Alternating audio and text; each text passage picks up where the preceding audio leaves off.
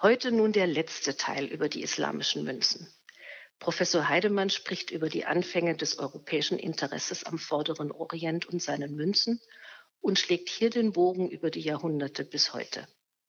Den Abschluss bilden Informationen über die Sammlerschaft dieses numismatischen Gebietes in Deutschland und ihre Bedeutung für die Forschung. Doch hören Sie selbst.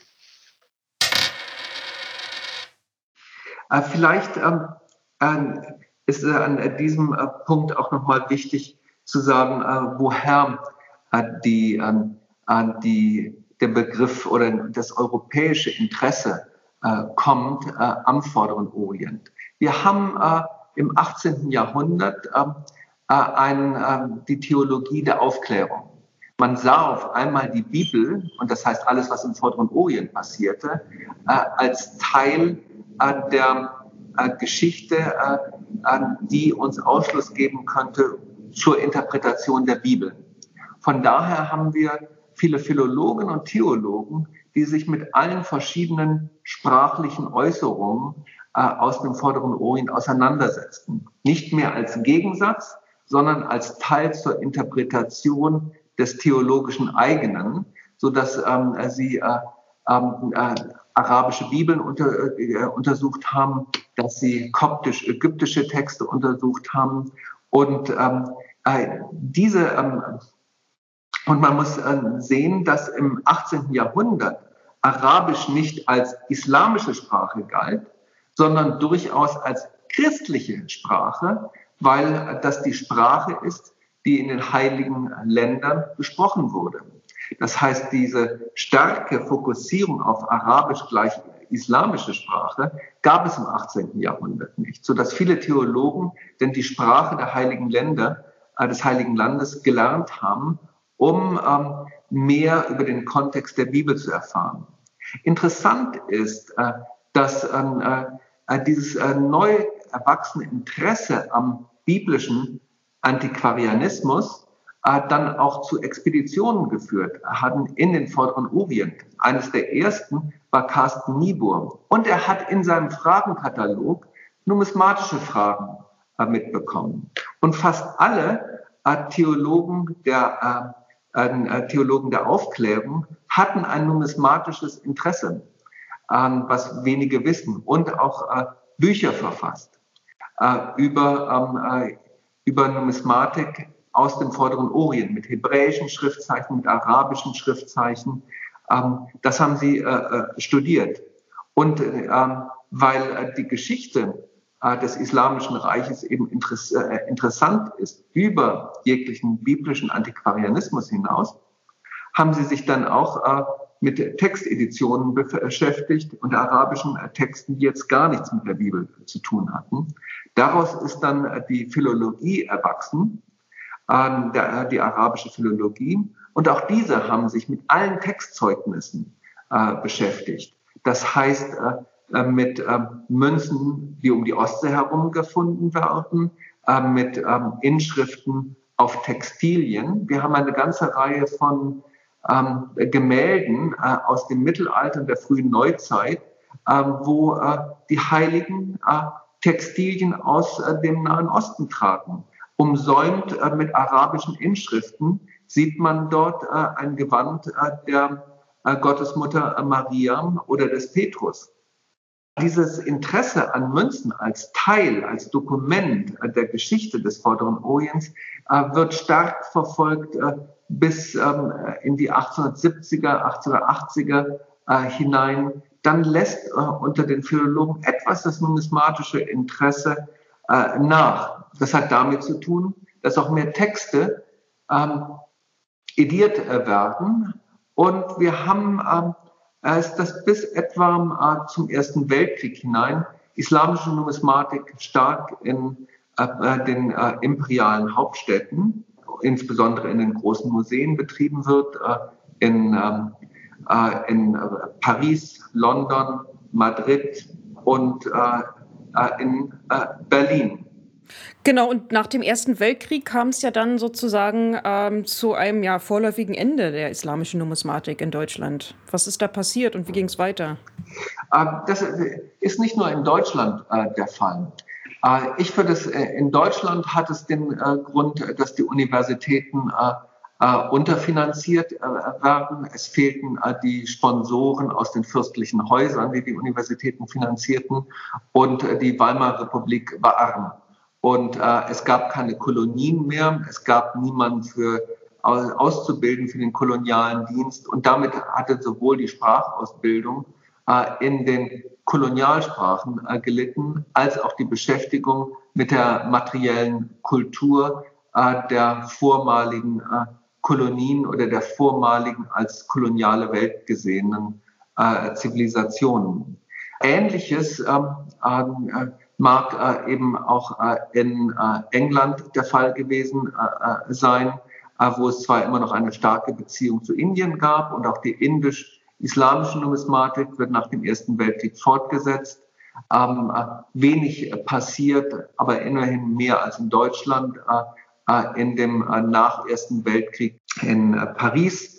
Ähm, äh, Spanien, was sehr stark war ähm, in der islamischen Numismatik, verliert das Interesse daran. Kein Wunder es ist äh, dann äh, die Zeit des äh, spanischen Bürgerkrieges und dann mit der Franco-Diktatur dann die Betonung des katholischen Erbens gegenüber des islamischen Erbes.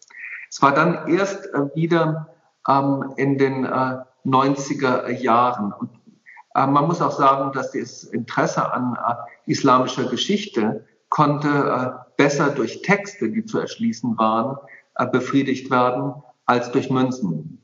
Das änderte sich äh, in den äh, 90er Jahren äh, mit der Gründung der Forschungsstelle für islamische Numismatik äh, in Tübingen. Äh, ebenfalls äh, wurde die Sammlung an der Universität Jena, das Orientalische Münzkabinett, wiederentdeckt und aktiviert in der Forschung. Ähm, dann entdeckte auch die Universität Oxford ähm, die islamischen Münzen mit einer großen Leihgabe, die sie von Same Shama äh, bekommen hatten, so dass äh, dann äh, ein neues Kapitel in der islamischen Numismatik mit den 1990ern begann. Weil man dann das erste Mal in der Lage war, nicht nur einzelne Münzen als ein einzelnes Dokument zu sehen, sondern da sie jahresweise erschienen sind, die ganze Serie zu sehen. Wie hat sich die Herrschaftsstruktur verändert? Wie gesagt, auf den Münzen sind vier bis fünf Namen oft zu lesen. Und da ist eine viel Informationen da, was man zusammenlesen kann mit den äh, ähm, arabischen Texten und äh, Chroniken. Wie sieht die Situation in den islamischen Münzsammlungen derzeit aus? Also gibt es viele Kuratoren und Kuratoren, die sich äh, mit den Münzen beschäftigen? Anfang der 90er Jahre mit dem Aufbruch war das wesentlich stärker, als es heute äh, der Fall ist. Ähm, Amerika gibt es äh, keinen Numismatiker für äh, irgendeine der ähm, durchaus reichen äh, islamischen äh, Sammlungen, zum Beispiel bei der American Numismatic äh, Society. Jedoch äh, sind äh, die europäische äh, Europäer sehr stark, äh, noch sehr stark. Äh, das ist, wir haben äh, eine Kuratorenstelle, äh, die mit Sebastian Hanstein an der Universität Tübingen besetzt ist. Wir haben das Ashmolean Museum in Oxford mit Luke Treadwell, der an einer Katalogreihe arbeitet. dann haben wir ähm, das, das ähm, Museum, das Israel Museum in Jerusalem stark in, der, in der Erarbeitung von Katalogen ist. Dies wird mit internationalen Teams äh, durchgeführt. Äh, ich bin Teil eines äh, solchen äh, äh, Teams. Äh, die ähm, große Sammlung des Berliner Münzkabinetts hat jedoch seit dem Ende der 80er Jahre keinen Kurator mehr und wird auch nicht mehr wissenschaftlich betreut. Dies ist eine sehr große Lücke, die bis heute noch nicht gefüllt ist. Aber ich weiß, dass das äh, Berliner Münzkabinett äh, daran äh, arbeitet. Ebenfalls muss man betonen, dass in den ähm, Herkunftsländern in Ägypten gibt es ein numismatisches Institut, was von Atif Mansur Ramadan begründet wurde, was sehr aktiv ist in der Ausbildung und in der Publikation. Ebenfalls gibt es ein numismatisches Institut an der Universität ähm, Yarmouk in Irbid in Jordanien, was ähm, in der Publikation aktiv ist.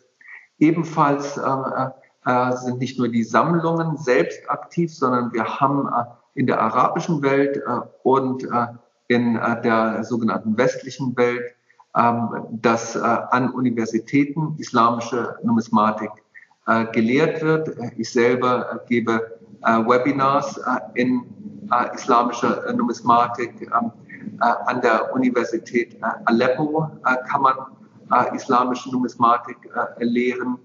Die Universität hat durch den ganzen Bürgerkrieg hinweg, und da muss ich meine Kollegen wirklich bewundern, haben sie die numismatische Ausbildung fortgesetzt. Die Universitäten funktionierten in Syrien unter Einsatz eben auch des, des Lebens in der Zeit des Krieges ähm, so dass es eine ganze Reihe von Ausbildungsstätten gibt, in denen man numismatisches äh, Wissen äh, äh, derzeit erwerben kann. Und können Sie auch Aussagen zum, zum Sammlermarkt islamischer Münzen in Deutschland machen? Also gibt es äh, deutsche Sammlerinnen und Sammler islamischer Münzen? Ja, zum äh, Markt äh, kann ich keine Aussagen machen. ich bin Wissenschaftler, aber yeah. ich möchte betonen, dass in der Zeit nach dem Ersten Weltkrieg bis heute äh, es äh, eine ganz aktive Sammlerschaft äh, gibt, die ganz hervorragendes leisten als Privatgelehrte. Ähm, um sich mit islamischen Münzen zu beschäftigen, muss man sich auf die arabische Sprache und Schrift zumindest einlassen. Und da dieses Gebiet ähm, wesentlich weniger beforscht ist als ähm, den Bereichen der antiken Numismatik oder der mittelalterlichen oder der neuzeitlichen Numismatik, äh, können äh, aktive Sammler hier auch hervorragendes leisten. Und äh, äh bis ähm, in die 90er Jahre äh, konnte man islamische Numismatik äh, in keiner deutschen Universität lernen und von daher gab es eben auch nur die Sammler, die sich selber beigebracht äh, haben. Äh, und ähm, ähm, es gibt äh, viele äh, gute ähm, Sammlerpublikationen bis heute, äh, die sich mit osmanischer Numismatik äh, beschäftigen oder frühislamischer Numismatik. Diese Sammler sind organisiert in Deutschland in der Oriental Numismatic Society. Diese trifft sich einmal im Jahr ähm, in der Regel äh, in Tübingen.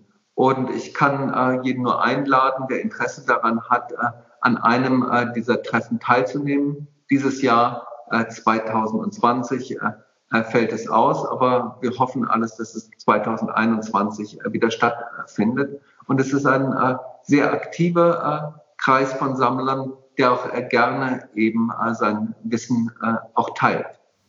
Ja, Herr Heidemann, vielen herzlichen Dank für diese Einblicke in die islamische Numismatik, auch auf äh, die Entwicklung in Deutschland bezogen. Vielen Dank. Gern geschehen. Und nochmals herzlichen Dank für das Interview.